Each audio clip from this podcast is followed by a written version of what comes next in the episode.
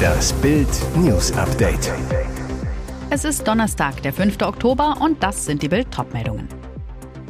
Zelensky schlägt Alarm. 49 Tote, Raketen zerstören Lebensmittelgeschäft. Deutscher stirbt beim Busunglück in Venedig. Sid hatte gerade erst den Krebs besiegt. Im Bundesland geirrt, FDP-Wahlkampfpanne in Bayern. Schreckliches Massaker im Nordosten der Ukraine. Bei einem mutmaßlichen Raketenangriff auf ein Café und ein Geschäft in der ukrainischen Region Kharkiv sind am Donnerstag mindestens 49 Menschen ums Leben gekommen. Nach Angaben von Ukraine-Präsident Volodymyr Zelensky hätten russische Raketen einen gewöhnlichen Lebensmittelladen in der Region Kharkiv zerstört. Der mutmaßliche Angriff habe 49 Menschen getötet, schrieb Zelensky auf seinem Telegram-Kanal. Unter den Toten sei auch ein sechs Jahre alter Junge. Der russische Terror muss gestoppt werden. Jeder, der Russland hilft, die Sanktionen zu umgehen, ist ein Verbrecher. Jeder, der Russland noch unterstützt, unterstützt das Böse, schrieb Zelensky. Der Leiter der Rakifer Militärverwaltung erklärte zu dem Angriff bei Telegram, heute gegen 13.15 Uhr beschossen die Russen ein Café und ein Geschäft im Dorf Rossa im Bezirk Kupiansk, wo sich viele Zivilisten aufhielten. Jetzt arbeiten die Retter weiter vor Ort. Sechs Personen, darunter ein Kind, wurden verletzt. Kurz nach dem Angriff erklärte der ukrainische Präsident beim Gipfel der neuen europäischen politischen Gemeinschaft in Spanien, er spreche mit den europäischen Staats- und Regierungschefs insbesondere über die Stärkung unserer Luftverteidigung, aber auch über die Stärkung unserer Soldaten. Ziel sei es, der Ukraine Schutz vor Terror zu gewähren. Er führte das Leben eines Weltenbummlers und hatte gerade erst einen schweren Schicksalsschlag überwunden. Eigentlich wollte Sid G. am Ende seines Venedig-Trips Fotos in seinem Facebook-Reisetagebuch posten, wo er sich schon auf Sardinien, auf Neuseeland und im Bayerischen Wald zeigte. Doch Dienstagabend nahm er gegen 19.30 Uhr den Elektrobus-Shuttle aus der Lagunenstadt zurück zum Campingplatz im Stadtteil Magera. Dann das fürchterliche Unglück. Das Fahrzeug war auf einer Überführung der Verbindungsstraße, die von Mestre nach Margera und zur Autobahn A4 führt. Plötzlich durchbrach der Bus die Seitenabsperrung, stürzte rund 15 Meter in die Tiefe. Er krachte zwischen einem Lagerhaus und Gleisen eines Bahnhofs zu Boden, gingen Flammen auf. Venedigs Feuerwehrchef Moro Luongo. Das Ausmaß war schrecklich. Es gab 21 Tote und 15 Verletzte. Der junge Mann aus Regensburg starb mit 20 anderen Menschen. Insgesamt sollen drei Todesopfer aus Deutschland stammen, darunter auch Charlotte F., berichtete Corriere della Sera und Anne B. Peinliche Plakatpanne im Speckgürtel der bayerischen Landeshauptstadt München. Im Großformat prangt Stefan Naas auf der Plakatwand der Slogan des FDP-Politikers Leistung braucht Verteidiger. Zwar ist Naas tatsächlich Spitzenkandidat der Liberalen, allerdings in Hessen. Das Plakat aber hängt in Poing, östlich von München und damit 350 Kilometer von der hessischen Landesgrenze entfernt. Offenbar unbemerkt vom zuständigen FDP-Kreisverband Ebersberg hat es die Hessen-FDP in der Wahlwoche in Bayern auf die Großfläche geschafft. In der Plininger Straße im bayerischen Poing müsste eigentlich Max Sali hängen, Direktkandidat der FDP in der 13.000 Einwohnergemeinde. Sali zu Bild. Mir ist das noch gar nicht aufgefallen. Und auch der FDP-Landesverband Bayern erklärte gegenüber Bild, erst auf Nachfrage von dem Fauxpas erfahren zu haben. Der Fehler fiel nicht mal dem FDP-Kandidaten auf. Wie es zu der Plakatpanne kommen konnte? Sali. Das ist ein Großflächenplakat, das von einer Agentur geklebt wird. Die plakatieren immer wieder neu. Da ist wohl ein Fehler passiert. Und ein Sprecher des Landesverbands ergänzt, offenbar hat es eine Verwechslung gegeben und es wurde beim Dienstleister das falsche Plakat ausgeliefert. Der Hesse Naas soll nun überklebt werden, nach Angaben der Liberalen noch im Laufe des Tages. Und jetzt weitere wichtige Meldungen des Tages vom Bild Newsdesk. Es klingt so einfach. Die Politiker sollen dem Volk zuhören, ihm sprichwörtlich aufs Maul schauen. Doch tun sie das? Nein. Die Deutschen fühlen sich unverstanden. Sie sind in wesentlichen Punkten völlig anderer Meinung als die Bundesregierung. Das Ergebnis? Volksfrust. Mehr als 70 Prozent der Bundesbürger sind zur Ampelhalbzeit unzufrieden mit der Regierung. Die Unzufriedenheit zeigt sich bei den Kernthemen der Deutschen. Grenzkontrollen. Die Regierung verhandelt über europäische Lösungen. Derweil kommen immer mehr Migranten illegal über die deutschen Grenzen. Doch Bundesinnenministerin Nancy Faeser lehnt reguläre stationäre Kontrollen an den Hauptrouten zu Polen und Tschechien weiter ab. Schon im März gaben 76 Prozent der von INSA für Bild befragten Deutschen an, sie seien für eine Verschärfung der Kontrollen an den EU-Außengrenzen. Das Kernkraft aus. Deutschland hat seine Kernkraftwerke abgeschaltet. Die Grünen haben ihren Skalp, den schon ihre Vorväter jagten, am Gürtel. Nur der Rest des Landes sieht das anders. Laut einer repräsentativen INSA-Umfrage für Bild halten 52 Prozent das AKW aus für falsch nur 37 Prozent richtig. Die Transgender-Debatte. Den Geschlechtswandel ab 14 Jahren auch gegen die Meinung der Eltern, wie es die Bundesregierung nun auf den Weg gebracht hat, lehnen 59 Prozent der Deutschen ab. Nur 28 Prozent sind dafür, ermittelte Insa für Bild. Der Heizhammer, der Gipfel der Selbstunzufriedenheit. Nach der letzten Umfrage sind 81 Prozent der Menschen im Land unzufrieden mit der Bundesregierung in Bezug auf deren Heizgesetz.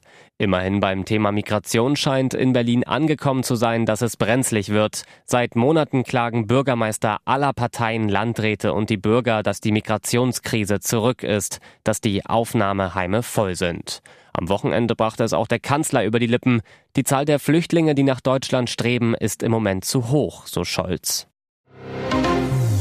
Für seinen Traum vom FC Barcelona hat er sogar gelogen. Kevin Prinz Boateng hat seine Karriere im vergangenen Sommer beendet. Zuletzt kickte er in seiner Heimatstadt Berlin bei Hertha BSC. 2019 hatte sich für den ehemaligen Nationalspieler Ghanas ein Riesentraum erfüllt. Er durfte zum FC Barcelona nach Spanien wechseln. England-Star Rio Ferdinand berichtet Boateng, ich erinnere mich noch ganz genau an diesen Zeitpunkt, als ich in Barcelona ankam, fragten sie mich dort sofort, wer der beste Spieler der Welt sei. Ich musste sagen, dass es Lionel Messi war. Ich habe gelogen. Es war einer der größten Lügen meines Lebens. Aber warum hatte Boateng gelogen? Der Mittelfeldstar erklärte, normalerweise sage ich immer die Wahrheit, aber ich habe gelogen, weil es die einzige Möglichkeit war, das Barcelona-Trikot zu tragen. Hätte Boateng die Wahrheit über seinen Lieblingsspieler gesagt, hätte man ihm wohl in Barcelona nicht spielen lassen. Denn das sei immer Cristiano Ronaldo gewesen, so Boateng, also der Erzrivale des damaligen Barca-Superstars Lionel Messi. Es tut mir leid für die Barca-Fans, aber als Teenager habe ich Real Madrid immer unterstützt. Ich liebe Cristiano Ronaldo, aber sie sagten mir, ich müsse das sagen, sonst würde ich nicht spielen. Die Rivalität zwischen Messi und Ronaldo ist mittlerweile Geschichte. Der Argentinier kickt jetzt in der MLS in den USA. Ronaldo hat es in die Wüste nach Saudi-Arabien verschlagen. Mit Spitzenfußball haben die beiden nichts mehr zu tun. Und das ist nicht gelogen. Ihr hört das Bild News Update mit weiteren Meldungen des Tages. Hessische Genossen preschen vor. Der Anti-Auto-Plan der SPD. Die Hessen-SPD hofft darauf, in der nächsten Landesregierung zu sitzen und benennt schon einmal klar, was sie dann durchsetzen möchte. Ein Punkt dürfte Millionen Autofahrern gar nicht schmecken, denn die SPD will den Autoverkehr drastisch zurückfahren, um mindestens 10 Prozent im Jahr. Dadurch könnten auch Fahrverbote drohen. Hessen solle zum Vorreiterland bei der Verkehrswende werden, wirbt die Partei im Wahlprogramm. Bereits vor kurzem brachte sie einen entsprechenden Antrag im Landtag ein. Darin heißt es, der motorisierte Individualverkehr ist nicht ausreichend reduziert, wenn er nicht jährlich um mindestens 10 Prozent abnimmt. Werde der Wert nicht erreicht, müssten Maßnahmen greifen. Diese Maßnahmen können auch mit verhältnismäßigen Eingriffen in private Rechte verbunden sein. Wie genau Eingriffe in private Rechte aussehen sollen, verrät die SPD nicht. Immerhin ein pauschales Autoverbot sei nicht geplant, so ein Sprecher.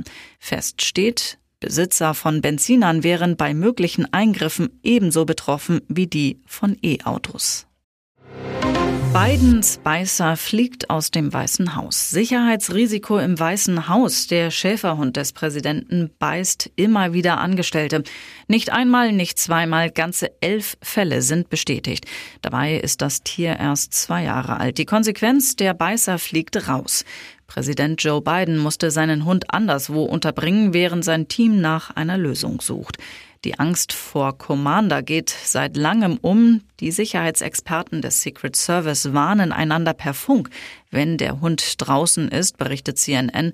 Obwohl Commander von Experten trainiert werde, um die Gefahr zu reduzieren, schnappe er immer wieder zu, zuletzt vor wenigen Tagen. Jetzt reicht's. Ein Insider sagte CNN, die Arbeitsumgebung sei gefährlich, man meide gewisse Eingänge, um dem Hund nicht zu begegnen.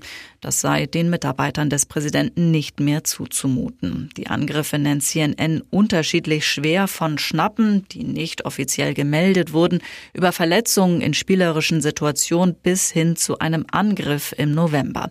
Stress könnte einer der Gründe sein, warum der Schäferhund nicht zu bändigen ist. Der Präsident und seine Frau pendeln zwischen dem Weißen Haus und ihren privaten Immobilien. Beim Gassigehen muss Commander mit wechselndem Personal klarkommen. Ein Hundetrainer zu CNN. Schäferhunde brauchen Beständigkeit. Hier ist das Bild News Update. Und das ist heute auch noch hörenswert.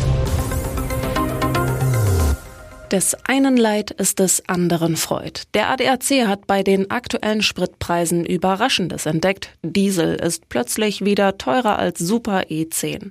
Eine Auswertung des Automobilclubs ergab, dass ein Liter Super E10 im bundesweiten Mittel zuletzt 1,854 Euro kostete, 2,1 Cent weniger als vor einer Woche.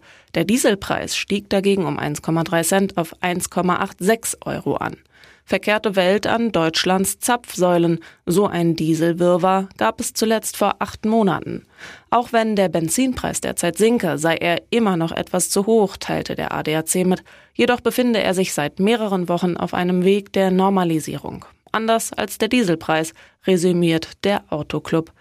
Als Grund dafür nennt der ADAC unter anderem gesunkene Dieselexporte aus Russland. Gleichzeitig sei die Dieselnachfrage aus Asien und besonders China gestiegen. Zugleich hielten Saudi-Arabien und Russland die Ölfördermengen niedrig, um den Preis in die Höhe zu treiben. Deutschland ist bei Diesel in höherem Maße auf Importe angewiesen, so der Autoclub. Wer beim Tanken sparen wolle, solle abends zur Zapfsäule fahren, rät der ADAC. Die günstigste Zeit sei demnach zwischen 20 und 22 Uhr. Aber auch zwischen 18 und 19 Uhr seien Preise schon besonders niedrig. Heute wirkt er wie ein Mann, den nichts umhaut. Als Kind wuchs er mit einem brutalen Prügelstiefvater auf. Cowboyhüte, Latzhose und Machermentalität. Als Auswanderer wurden Conny und Manu Reimann Kult. Millionen verfolgten über Jahre, wie das Ehepaar 2004 mit den Kindern Jason und Janina in die USA auswanderte. Heute leben die Reimanns auf Hawaii. In ihrer Autobiografie Einfach machen, ab dem 5. Oktober im Handel, blicken die zwei zurück. Bild hat das Buch bereits gelesen. Ein berührendes Kapitel. Conny Reimann erzählt so detailliert wie nie zuvor, wie er als Kind unter seinem gewalttätigen Stiefvater litt. Er schreibt, das Verprügeln war bei uns an der Tagesordnung. Der TV-Star wuchs Mitte der 50er mit seinen zwei Geschwistern in einer Wellblechbaracke bei Hamburg auf. Als Reimann zur Welt kam, war seine Mutter 16 Jahre alt. Die erste männliche Figur, die ich bewusst wahrnahm, war mein Stiefvater Uwe. Er war kein guter Mensch. Der Stiefvater, ein ehemaliger Seefahrer, war Trinker und gewalttätig. Reimann durch ihn kam ich als kleines Kind schon mit roher Gewalt in Berührung. Eine meiner frühesten Erinnerungen, da bin ich vielleicht vier Jahre alt, stehe auf dem Bett und muss zusehen, wie mein Stiefvater meinen kleinen Bruder, ein Kleinkind, brutal verprügelt. Er hielt meinen Bruder an den Füßen, also kopfüber in die Luft und schlug ihn mit voller Wucht mit einem Gürtel. Ja, Leute, das waren grausige Zeiten. Was noch in der Autobiografie der Reimanns steht, das lesen Sie auf Bild.de.